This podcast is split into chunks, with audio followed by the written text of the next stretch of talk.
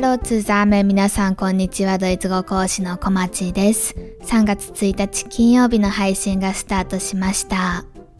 なんと今日から3月が始まったというわけですでに2024年が始まって2ヶ月が丸々過ぎ去ったわけなんですけど皆さんドイツ語勉強は思うように進んでいるでしょうか？私のドイツ語学習について初めに少しお話ししようと思うんですけど今年の目標がドイツ語の本を5冊読むっていう風に決めました。毎年結構これ言っててでお恥ずかしい限りなんですけどこれまでそれをね達成できた年がないんですよね。毎年1冊ぐらいは頑張ってドイツ語の本読んでいるんですけど2冊3冊以上ぐらいになったことがないので今年は皆さんにもよくお伝えするできないのであればどうやってできるようになるのか仕組みを考えるっていうことをはじめにやってみました。どうしてドイツ語の読書がはかどらないのかなって考えた時に思い当たる理由がいくつか出てきました。まず一つ目が読書っていう行為そのものが私にとってはすごくリラックスできる時間で大好きな趣味の一つなんですね。リラックスするために読書をする、何も考えないために読書をするっていう感じで、私は結構その読書の世界に没頭していくのが好きなタイプなんですけど、それがドイツ語ってなると、どうしても、あ、この文法使われてるとか、この単語知らないな、調べようとか、勉強っぽくなってしまってリラックスできないっていう、そもそもそのドイツ語での読書っていうのがリラックス時間になってないのが一つあるなと思いました。そしてこの次二つ目が結構これ読みたいなって思う本のタイトルとかをドイツの本屋さんとかで見かけることはこれまでもたくさんあったんですけど結構分厚いことが多いんですよね。本自体が分厚いとどうしてもこう心の壁ができてしまうというかエネルギーが結構私は必要なタイプでそれゆえになかなかそれに手を出してないっていう現状があるなと判断しました。そんな状態を脱するためにどうやって仕組み化しようかなって考えた結果、私が今やっているのはオーディオブックを聞くことです。オーディオブックって皆さんご存知でしょうか？オーディブルとか有名なアプリだったらあって、まさに私が使っているアプリではあるんですけど、まあ、他にもいろいろあると思います。本をナレーターの人が読んでいるので、それを音で聞くっていうやつですね。目で見るんじゃなくて耳から本の内容をそのまま取り入れることができます。オーディオブックにしたらいけるんじゃないかって思ったきっかけがですね、皆さんご存知の通り私、ポッドキャスト聞くの大好きなんですけど、ポッドキャストも私の中でリラックス時間の一つです。趣味ですね。ただ、ポッドキャストで私が聞いてるのって基本ドイツ語かフランス語のものばかりで、一つだけ日本語で聞いてるものがあるんですけど、それ以外は全部フランス語かドイツ語っていう感じになっています。でもそれでもリラックス時間に十分なっているので、音で聞くっていうのであれば、ドイツ語だったとしてもリラックス時間になるなって考えたのが一つ。で、二つ目のその分厚いっていうところがあったと思うんですけど、本はね、日本語でも私はどうしても分厚いと結構エネルギーがいるタイプなんですけど、普段私がポッドキャストとかを聞いてて、1時間ものの配信って結構長いと思うんですけど、私個人的には全然苦にならなくて、むしろ楽しく聞けるぐらいなので、これであればオーディオブックでも大丈夫かなと考えたのが一つでした。そんなわけで1月からですね、今までオーディブルっていうアプリを使って私はオーディオブックに挑戦してるんですけど、今のところ2冊目が終わろうとしているぐらいです。これまで1年かけて1冊読み終えてたら全然 OK ぐらいのペースだったんですけど、もうね、まだ2ヶ月終わりぐらいにして2冊目がそろそろ終了しようとしているっていうのはかなりいい滑り出しなのかなと思っています。ちなみに1冊目にはドイツで有名なミヒャエル・エンデっていう作家の方が書いているモモっていう作品を読んでいます。モモはご存知の方も多いと思いますし、好きな人も多いと思います。まだ読んだことない方は、日本語訳版もたくさん出ているので、よかったらまずは日本語で読んでみるといいんじゃないかなと思います。今現在進行形で2冊目に聞いているのが、Die 1% Methode Maximale Veränderung, Maximale Wirkung っていうタイトルのこれは自己啓発本もしくは実用書そのあたりの分野になるのかなと思います。結構ね、ドイツの本屋さんとかに去年、一昨年ぐらいからかな、ベストセラーランキングに入っている本で面白そうだなと思っていたので、こういう本私は日本語だとほとんど読まないんですけど、ドイツ語だしっていうのを言い訳にして読んでいます。結構これも面白いです。オーディブルのアプリについてなんですけど、日本版とドイツ版両方あって、私は両方とも試してみました。どちらも初めの1ヶ月は無料体験ができるので、興味ある方はやってみるといいんじゃないかなと思います。で、最終的には日本版のアプリに私は決めて、日本版のアプリ内でただ無料で聞ける範囲っていうのがあるんですけど、ドイツ語の本は私が見た限りそこには入っていなくて、聞きたいのであれば別途購入する必要があります。ただ会員であれば会員価格で購入することができるので、ちょっと安くはなるんですけど、それで聞きたいタイトルの本を別で購入して、オーディブルのアプリで聞くっていうのをずっとやっています。購入前にどの本も基本的には一部分を聞くことができるので、それを皆さんも興味ある人は聞いてみて、で、分かったら多分それを買ってもわかると思いますし、その一部分の音声っていうので全然わからないっていう状態であれば、ちょっと難しすぎて逆に購入しても内容がわからず終わってしまう可能性が高いので、別のものを探すとかやってみるといいのかなと思います。私と同じように耳から情報を入れるのが好きな方、ポッドキャストのリスナーさんにも多いと思うので、ちょっと初めに紹介してみました。というわけでここからが今日のポッドキャストの本題なんですけど、今日の配信では今初めにお話ししたようなドイツ語に関する私のしくじりエピソードをたくさん紹介していこうと思います。普段は皆さんにああしたらいいですよ、こうしたらいいですよって伝える立場ではあるんですけど、私自身のドイツ語学習を振り返った時、たくさんの失敗、しくじりをしてきました。ただそのしくじりがあったからこそ今の私はいるわけで、その失敗があったからこそ学べたこともたくさんありました。こういったリアルなエピソードが実は皆さんの参考にすごくなるみたいなこともあると思うので、これから一緒に見ていけたらと思います。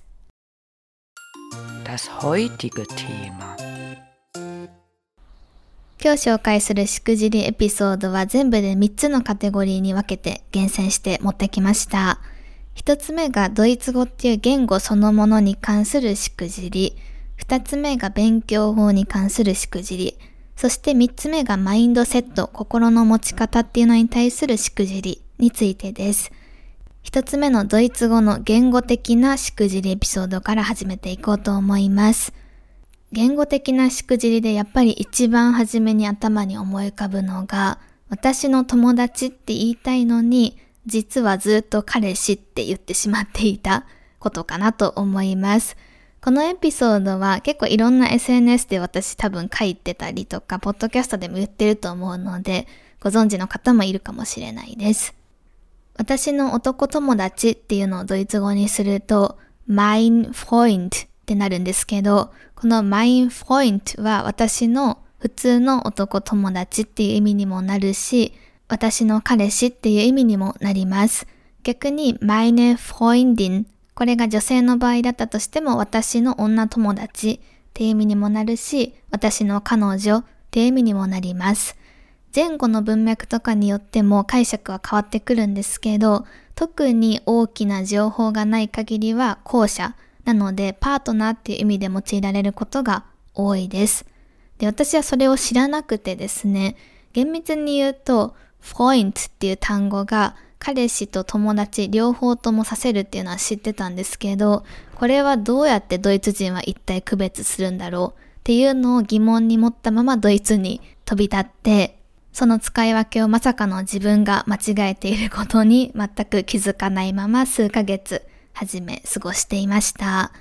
何かおかしいっていう風に気づき始めたのがその友達と電話してねとか遊んでねみたいな話を全部私はこのマインフォイントでやってたんですけど、毎回それを話す相手から、それってボーイフレンドなの？みたいな風に聞かれることが多くて、なんで私は友達の話をしているだけなのに、ボーイフレンドなのって聞かれるんだろうっていう風に疑問に思い始めたのが初めのきっかけでした。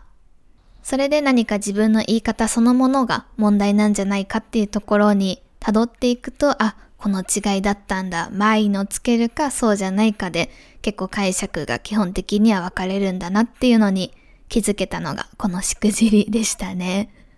これと同じように言語的な失敗たくさんしたんですけど、その中でも特に忘れられないのが、あと二つありまして、一つがトイレ行くって言いたいとき、ドイツ語では前置詞 in じゃなくて auf を使うことが多いです。auf die Toilette gehen ってなります。で、これをですね、ホストファミリーの子供がトイレに行きたいっていうので、じゃあトイレに行こうかっって言いたい時に私は in を使ったんですね。じゃあその子供当時5歳ぐらいかなに大爆笑されて、え、トイレの中に行くの？みたいな。この in を使っちゃうとトイレの便器の中に行く？みたいなことが想像できちゃうんですけど、そうじゃなくて、まあそのトイレっていう場所に行く？じゃないですか、言いたいのは。そんなのね、全然わかるはずなんですけど、まあ子供ってね、そういうのがすごく面白い年頃だったのもあって、めっちゃ笑われて、あ、アウフかっていう風になったのをずっと覚えています。これも別に、例えば大人の世界とかで、インって言って笑われるとかはね、さすがにないとは思うんですけど、ちょっとその5歳の子に訂正されたっていうのが、私の中ではかなり衝撃的なエピソードだったのでずっと覚えています。もう一つ忘れられないというか、これは今でもずっと気をつけてることではあるんですけど、名詞の性別についてです。男性、女性、中性名詞覚えるの大変ですよね。ただ結構この辺も慣れてくると、なんかこれはこれっぽいなっていう五感みたいなものがついてくることも多いです。ただ気をつけたいのが私とかまさにそのタイプなんですけど、自分は合ってるって信じていて実は違うパターンが結構あります。例えば私が実際に間違えて覚えていたものは、うさぎ、ハーゼ。これ何名詞か皆さんわかるでしょうか？これ実はデアハーゼ、男性名詞なんですけど、ずっと女性名詞だと私は思っていましたね。誰か友達だったかに訂正されて、そこで初めて気づきました。もう一つこれも間違えて覚えていたのが、ヌマこれは番号っていう意味なんですけど、これは何名詞か皆さんご存知でしょうか？沼は D 沼、女性名詞なんですけど、これはね、私はずっと there、男性名詞だと思っていました。そんな感じで今お伝えしてきた通り、たくさんあるんですけど、とにかく衝撃があったものっていうので厳選するのであれば、mein Freund in die Toilette der Hase, die Nummer このあたりが私の大きなしくじりエピソードだったかなと思います。そしてここから学んだこととしては、自分の知識をまず常に疑うことと、あとは練習段階では正しさにこだわるっていうことを今もずっと意識するようにしています。意外と間違えて覚えていることも多かったりするので、例えばこの前置詞だって思ってても違うことありますし、この単語はこういう意味だって思ってても違うこともあります。私は自分が100%自信を持てない時はすぐに辞書で確認したり調べたりするようにしています。あとは練習段階では正しさにこだわるっていうのも同じなんですけど、ドイツ語っていうのはあくまでもツールなので、通じたら OK っていう考えはもちろんあるんですけど、私はせっかく勉強するんだったら正しいドイツ語を身につけたいなと思います。あとネイティブスピーカーはね、あの無意識のうちに正しいドイツ語をどうしても使ってしまうので、それを学習者である私たちがちゃんと勉強していかないことには、例えばリスニングとかリーディングとか、そういうところで結局つまずくっていうのも起きるかなと思います。後で出てくるんですけど、本番ではそんなに正しさにこだわらなくてもいいと思います。ただ練習の段階ではとことん正しさにこだわっていくのは大事かなと思います。練習でできないことは本番では絶対できないので、皆さんもぜひ正しさにこだわってみてください。はい。というわけで、ここまではどちらかというと文法的なしくじりエピソードだったんですけど、他には語彙関連のしくじりもあります。まあ、語彙不足っていうのはいつまで経っても付きまとう悩みの一つだとは思うんですけど、私も未だに全然単語力足りないなと思いますしね。ただ、これまでの過去を思い返した時に、全部で2回かな、私の語彙不足が原因で、相手が言っていることを間違えて自分が解釈してしまって泣いたことがあります。この2回ともチャットで起きた出来事なので、やっぱりテキストでのコミュニケーションって難しいなと思います。実際に話している時にわからない単語とか、えこれ自分解釈間違えてるかなって思ったらすぐにまず聞けますし、相手の例えば表情とか動作とかで分かったりすることも多いと思うんですけど、テキストコミュニケーションはテキスト以外の情報が全くないので、やっぱりこう自分の解釈次第みたいなところはどうしてもあるのかなと、これは日本語でもそうだと思うんですけど、思います。わからない単語とか表現自体は辞書を引けばすぐに出てはくるんですけど、ただ辞書だけでは覆いきれないニュアンスだったりがあると思うんですよね。私はその2回とも両方ですね、すごいなんかこう強い言葉だとして解釈してしまって、で実際はそんなことはなくて、割と例えば友達ぐらいの関係であれば普通に言うような表現だったりとか、あとはそもそも単語の意味を間違えて私が拡大解釈しすぎてしまったパターンかなとかもあったんですけど、やっぱりいくら翻訳機が発達していようと、辞書もたくさんあろうと、わからないものはわからないというか、実際の解釈、文脈を読んでの解釈まではわからないことがまだまだ多いと思います。この過去の経験から私が学んだことはすごく単純に聞こえるかもしれないんですけど、インプットって大事だなと思います。特に見る、聞くとかですかね。どちらも私の場合は友達との間で起きた出来事だったので、教科書のドイツ語とかじゃなくて、映画とかドラマとか何でもいいんですけど、それこそ小説とかでもいいんですけど、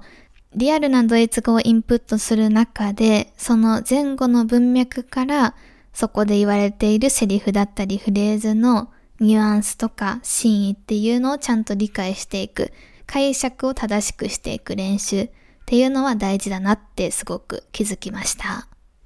そしてドイツ語の言語的なしくじりエピソードラストなんですけど、よくこれもね、ドイツ留学中にあったんですけど、長い日本語を自分の頭の中で頑張ってドイツ語に直訳して結局伝わらないみたいなことがもう何度も何度もありました。これはね、もう本当にすごくたくさんありすぎて、これっていう特定のエピソードではないんですけど、これを言いたいっていう事象があったとして、それを頑張って頭の中で組み替えるんですよね。でも自分の日本語力と自分のドイツ語力、当たり前なんですけど全然そもそもの言語的なレベルが違うので、直訳しようとすればするほど無理になって、で、最終的にバーッと話して、分かったって聞くと、ごめん、分からなかったって言われることがたくさんありました。もうなんか悲しいとか虚しいとかそういう感情がすごくその当時の心境としては近かったんですけど、聞いてるね、相手もね、大変だったと思います。で、言ってる私も頑張って頭の中でドイツ語にして言ったと思えば、全然伝わってないっていうのに疲弊していましたし、言語学習者だったら誰もが通る道ではもちろんあるとは思うんですけど、なかなか大変だったなと思います。この経験を経て、よくポッドキャストとかでもそれこそお伝えはしているんですけど、大事だと思うのが言い換え力です。自分の日本語をドイツ語に直訳しようとするんじゃなくて、日本語を噛み砕いて噛み砕いて、それをドイツ語に変えていくっていう方が絶対にいいです。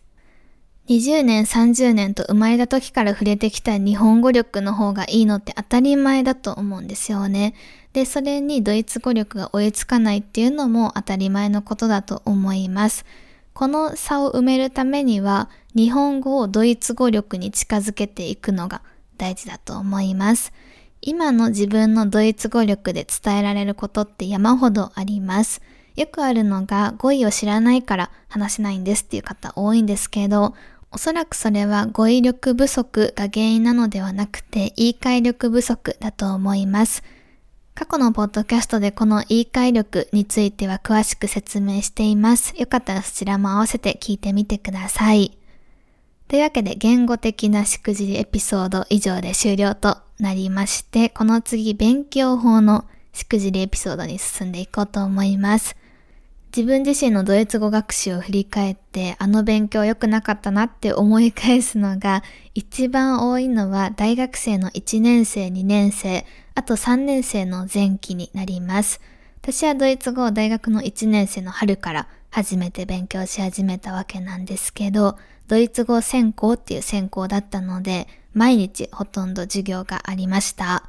めっちゃ恵まれてるんですけど、2年半ドイツ留学に行くまでの間、それだけ勉強して、そんなに伸びなかったんですね。その伸びなかった原因はもうまさに私の勉強法にあったなと思います。一番良くなかったなと思うのが、私はですね、宿題をなんとめちゃくちゃ適当にやっていました。毎日授業があって宿題もいっぱい出て、ちょっと精一杯だったっていうのも言い訳になるんですけど、なかなか追いついていなかったし、あんまりちゃんとやっていなかったですね。宿題をやらないっていうほどではなくて、ちゃんと提出はするタイプだったんですけど、もう質が全然でしたね。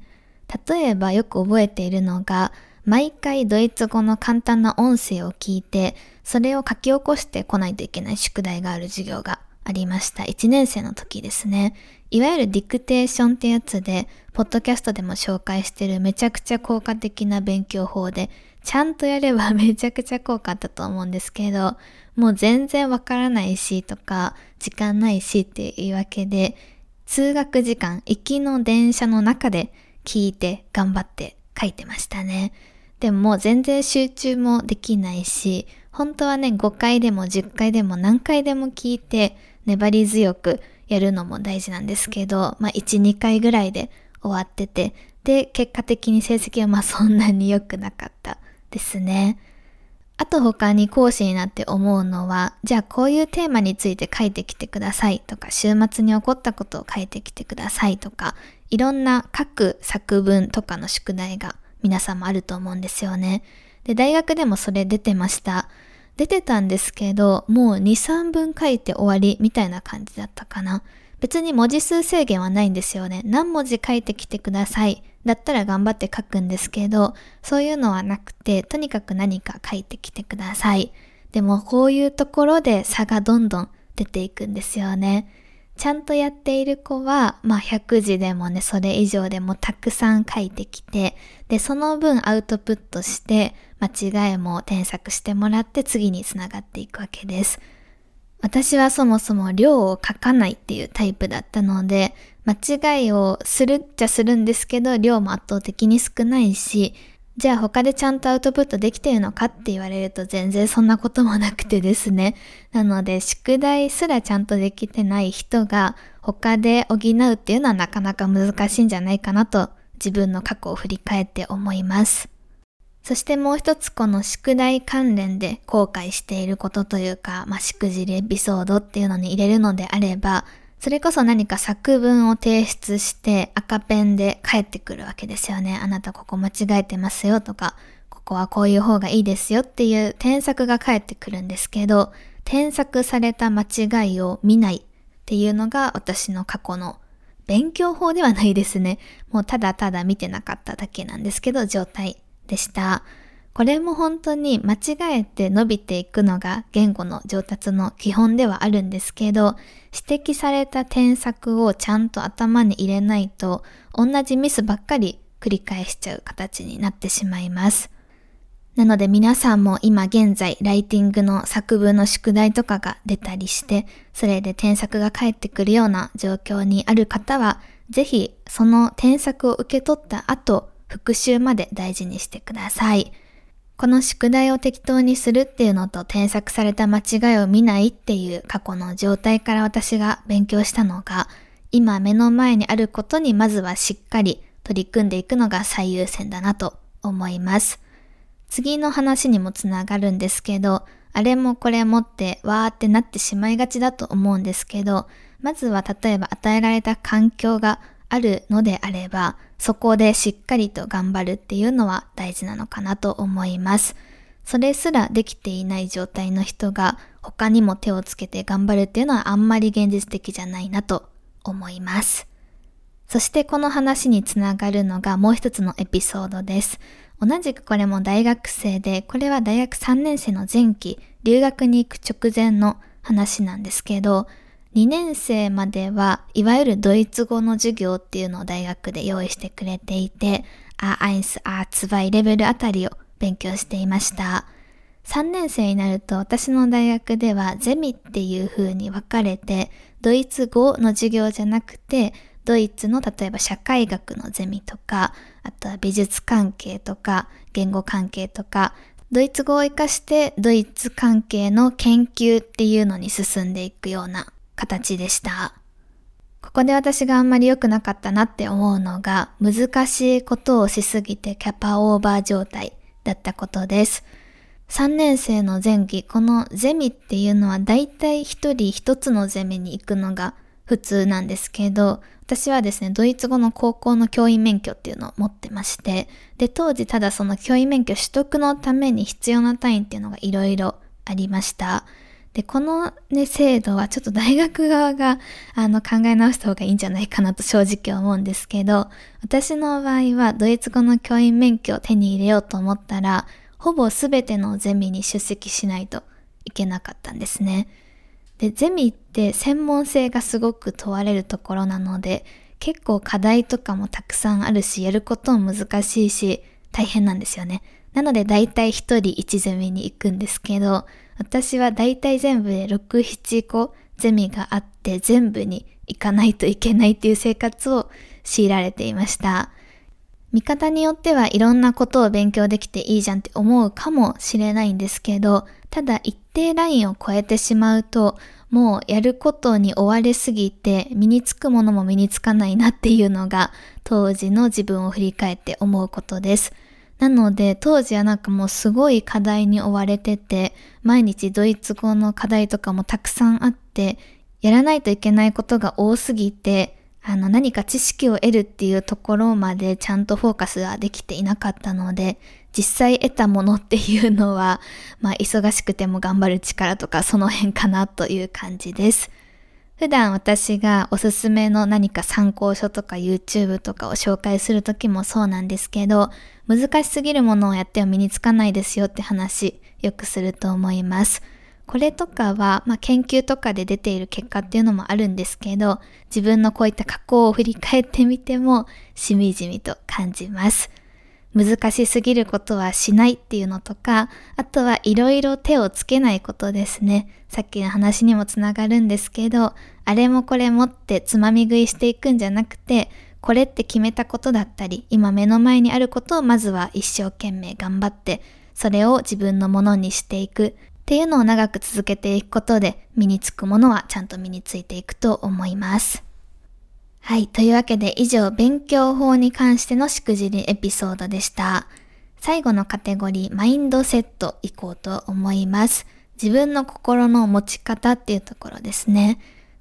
何度かポッドキャストでもお話ししてると思うんですけど、私はドイツにいざ留学に行った前半ですね、前期の部分はほとんどドイツ語を話しませんでした。話すのが嫌でというか間違えるのが怖くて、全然言葉を発さないような学生でした。そんな風にドイツ語をそもそも話さない、話そうとしないとか自信がないっていう状態だった私が変われたきっかけいろいろあったんですけど、一つエピソードとしてすごく強く心に残っているものを紹介します。ある友達と一緒にいて、その友達も同じくドイツ語学習者でした。で、何かのゲームをしようってなっていて、そのゲームが日本のゲームだったんですね。で、ドイツにはないものだったので、ルールを説明してほしいっていう風に同じくその場にいたドイツ人から言われまして、で、私もその日本のルールをね、実は知らなかったんですね。で、ただ友達は知っていたので、そのじゃあ友達にルール頑張って説明してみたいな感じに言うと、もう友達が思考停止というか、あのずっとうーんうーんうーんっていう感じになってしまって、結局そのゲームができないっていう状態になりました。その時はまあそのまましょうがないねっていう感じで別のことを結局して楽しい空気で終わることができたんですけど、おそらく私がその友達の立場だったとしても同じことになってただろうなっていうふうに自分は感じて、そういうふうに今の自分の状態を客観的に見ることでもっと自分しっかりしないとなっていうふうに思うきっかけになりました。その友達がしっかりしてなかったとか、そういうわけでは一切なくてですね、その友達に何も悪いところはないんですけど、ただ自分をすごくそこに重ね合わせて、で、自分の今の状態っていうのを客観的に一回少し落ち着いてみたときに、話せない話せないって言いながら話さない自分だったりとか、自信がないって言ってるけど、自信があるとかないとかじゃなくて、伝えないと伝わらないものは伝わらないし、まずは声に出すのが大事だし、っていう風に、すごく一回自分のこれまでを振り返ることがいい意味でできました。ここから私が学んだこととしては、間違いをしないと上達しないっていうことと、本番では伝えることが全てっていうこの二つについてです。間違いをしないと上達しないっていうのはその言葉通りでもあるんですけど、言い方を変えると、間違いばっかり気にしていても伝わらないっていう風にも言えるかなと思います。一番初めのドイツ語の言語的なしくじりエピソードの学びとして、練習段階では正しさにこだわることとか、自分の知識を常に疑うこととかお伝えしたんですけど、練習では正しさにこだわって、ただ本番ですね、実際に友達と会話したりする時とかでは、そういうことばっかり考えてると何も前に進まないなっていうのは、まあ、このエピソードだけじゃなくて他のいろんな自分の経験を通してもすごく感じました。そしてこの次、マインドセット二つ目に言いたいのが、謙虚さの大切さについてです。私はツェアインス試験に受かってから大学生だったので、まだその時は大学のドイツ語の授業に行っていたんですけど、そこでは、まあ、いろんな学生がいて、で、それぞれの学生のドイツ語レベルが違うので、自分のレベルに合ったことをやりましょうっていう個別スタイルのグループ授業でした。で、私はその時ツェアインス持ってたので、ツェーツワイがやりたいですみたいな感じで先生に相談したんですけど、先生に言われたのは、いや、あなたはツヤアイス持ってるかもしれないけど、ツヤアイスやり直した方がいいよって言われたんですね。で、結構そこで私は傷ついてしまって、私はツヤアイス受かったのに、みたいな感じでなってしまったんですね。で、当時の私は、このツェアインスに受かったっていうことが、自信になりすぎてしまったなっていうのはすごく過去の後悔というか、このしくじりエピソードとして思います。そのレベルの試験に受かったっていうのは客観的なもちろん証拠にはなるんですけど、テストはテストでしかないので、絶対的な評価にはならないんですよね。時々こうやって当時の自分を思い返すことがあるんですけど、これまでドイツ語を約10年間やってきて、一番傲慢だったなと思うのが、それこそそのツェアインスに受かった直後ぐらいでしたかね。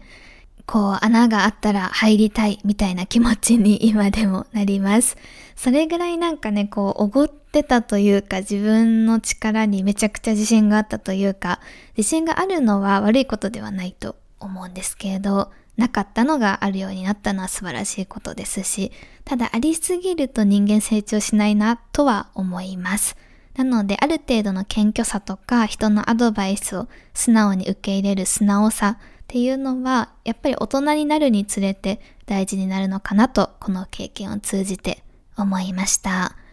今私はこの謙虚さっていうのは、まあ、かなりついてきた方かなとは思うんですけど、それを自分で意識的にしようと頑張っているのが、定期的に添削を受けるようにしています。フォルモントでいうテキストコースみたいな感じですかね。自分で書いた作文っていうのを送って、それを添削してもらいます。何も言うことがないよ、完璧っていうことって実はそんなになくて、間違いではないとしてもこういう表現をする方がいいんじゃないとか、こういう風にも言えるよとか、そういうこともあったりして、あ、全然知らなかったなとか、書くときに思いもしなかったなとか、いろんな気づきがあります。そういうふうに添削を定期的に受けることで、ドイツ語の勉強にもちろんなりますし、あとはこの謙虚さですね。自分のドイツ語はまだまだ完璧じゃないっていうことを客観的に示してもらうような形で頑張って意図的にしています。はい。というわけで今日はここまでいろんなしくじりエピソードを紹介してきたんですけど、いかがだったでしょうか？多分掘り返すともっともっといろんなエピソードが出てはくるんですけど、今日はとりあえず今私が思いつく限りでの厳選エピソードを紹介してきました。ドイツ語に限らず何においても完璧にできる人って存在しないですよね。皆さん間違えて失敗してしくじって、そして成長していくと思います。なので皆さんも私と同じようにドイツ語でしくじること、これから先もこれまでもあると思うんですけど、そこから次に何をどうつなげていくのかっていうことさえちゃんと考えることができたのであれば、その失敗の意味は十分あったんじゃないかなと思います。皆さんのしくじるエピソードがあれば、ぜひそれも LINE まで教えてください。お待ちしています。皆さんがこのポッドキャストを聞いている各アプリ上での評価、レビューもぜひよろしくお願いします。そして現在3月なわけなんですけど、3月開始ドイツ語クラスフォルモントでまだまだ受講生受付中です。私も実は3月からまた新しいクラスを出しています。本気の4ヶ月ドイツ語クラスっていうタイトルで皆さんのドイツ語学習に4ヶ月間並走しますよっていうクラスになります。収録時点ではまだ席がありますので興味がある方がいればぜひお申し込みください。4ヶ月間ぜひ一緒に頑張りましょう。その他にもいろんなクラス、コース出してますので気になる方はぜひホームページチェックしてみてください。ドイツ語を頑張りたい方、もっと頑張りたい方をフルモントではお待ちしています。それでは本日の配信は以上で終了となります。また次回来週金曜日にお会いしましょう。皆さんいい週末を過ごしてください。チュース